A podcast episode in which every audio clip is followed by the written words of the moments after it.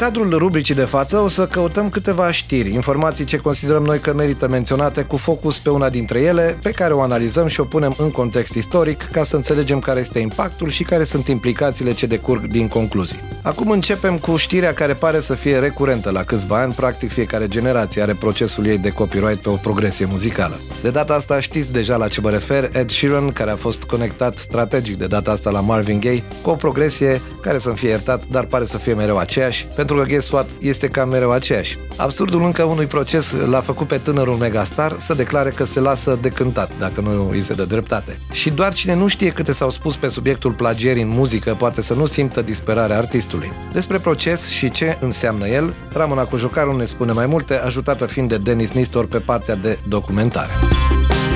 Steven Sondheim, compozitor și textier de musical, spunea că trăim într-o cultură reciclată. Personal îi dau dreptate și știa ce spune, mai ales că și el era un reciclator de săvârșit. În unele domenii, cum ar fi cel artistic, atitudinea aceasta ecologică nu are efecte benefice, deoarece în procesul de reciclare este posibil să dăm peste alții care au mai fost pe acolo. Cam așa a pățit Ed Sheeran, care a fost acuzat că ar fi plagiat piesa Thinking Out Loud după o piesă de-a lui Marvin Gaye, Let's Get It On. Dincolo de aspectele legale, cert este că cele două piese folosesc aceeași succesiune de acorduri sau, cum spun muzicienii, aceeași progresie armonică.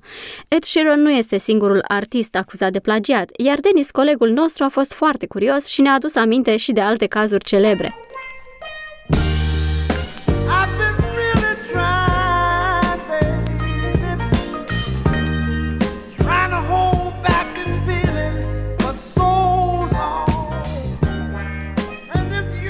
Lipa are două procese la activ, ambele pentru piesa Levitating. Într-o plângere depusă în martie 2022 la Tribunalul Federal din Manhattan, compozitorii L. Russell Brown și Sandy Linzer au acuzat-o pe Dua că le-a copiat melodia din 1979, Wiggle and Giggle All Night, și melodia din 1980, Don Diablo. Noi le-am ascultat pe cele trei și... If you wanna run away with me, I know a galaxy and I can take you for a Don Diablo se ha escapado, tú no sabes la que ha armado, ten cuidado, yo lo digo por sí. Dar nu suntem noi judecători. Am lăsat procesele lor, iar noi am dansat pe trei piese foarte bune. Un alt caz este cel al piesei This is America de la Childish Gambino, a.k.a. Donald Glover. Piesa a prins imediat popularitate și un proces de drepturi de autor din partea rapperului american Kid West, care își bazează acuzațiile pe conținutul unic de compoziție, performanță ritmică, lirică și tematică, aproape identic în secțiunea de refren care e bucata centrală a ambelor melodii. Cazul a fost câștigat în martie anul acesta de către artistul Childish Gambino, judecătorul afirmând că chiar dacă nu Suoceau, Kid West ar fi avut o înregistrare a dreptului de autor pentru componența compoziției reclamantului, totuși revocarea ar fi justificată aici deoarece elementele compoziției reclamantului pretins încălcate sunt insuficient de originale pentru a garanta protecție sau că nu sunt în mod substanțial similare cu compoziția contestată. This is America. Don't catch you slipping now. Don't catch you slipping now. Look what I'm whipping now. This is America. Don't catch you slipping now. Don't catch you slipping now. Look what I'm whipping now. America. Flex on the radio. It made me a terrorist. Pessimist niggas. You should just cherish this. 2016 rappers, yeah, you should be aware of this. I'm making the mission. I'm made in America. Flex on the radio. It made me a terrorist. Pessimist niggas. You should just cherish this. 2016 rappers, yeah, we should be aware of this.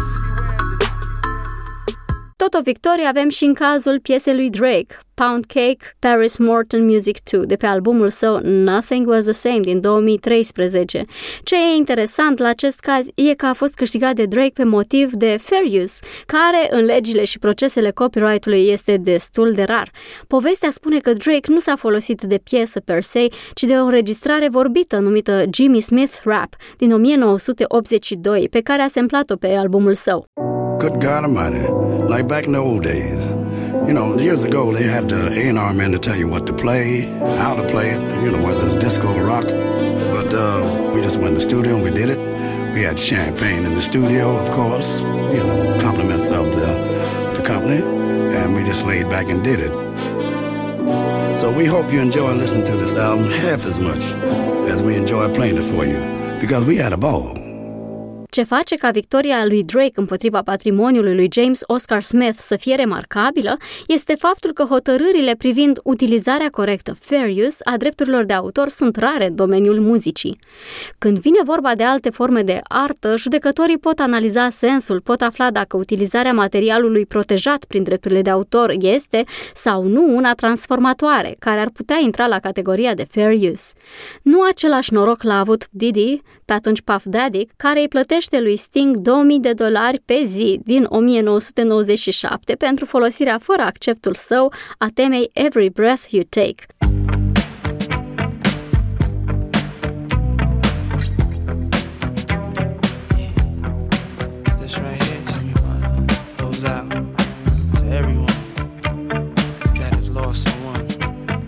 Devenit buni prieteni, dar banii aceia sunt în continuare o amintire a începutului acestei prietenii frumoase. Una dintre cele mai faimoase piese din istoria rockului, Stairway to Heaven de la Led Zeppelin, s-a confruntat cu probleme legale atunci când reprezentantul regretatului Randy Wolf din trupa Spirit a susținut în 2014 că aceasta a fost furată din melodia sa din 1968, Towers.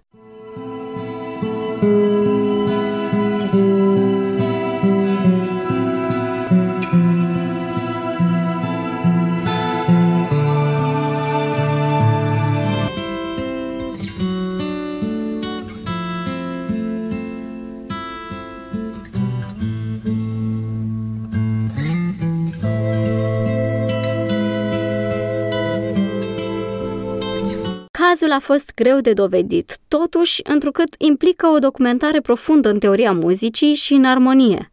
Led Zeppelin a avut acces la Towers după un turneu comun cu Spirit în anul 1969, iar în 2016 s-a stabilit că melodiile nu erau de fapt similare. O curte de apel a revizuit cazul în 2018, dar verdictul inițial a fost menținut în 2020. Cazul s-a încheiat oficial când Curtea Supremă a Statelor Unite a refuzat să-l audieze.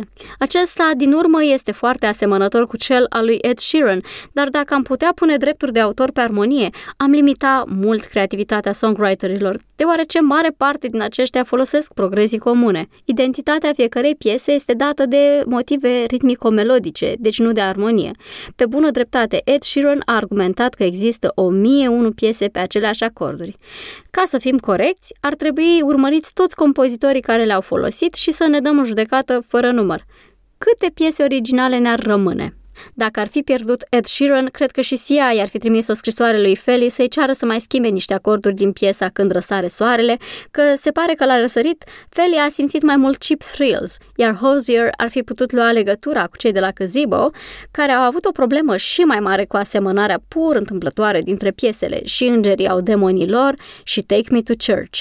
Din fericire pentru toată lumea care mai reciclează idei muzicale, nu vom ajunge aceste vremuri. Armonia este a noastră, a tuturor tuturor. În ceea ce privește melodia, unele cazuri sunt flagrante, dar nu este subiectul poveștii noastre de azi. Sorry, I was just thinking out loud. Come on, come on, turn the radio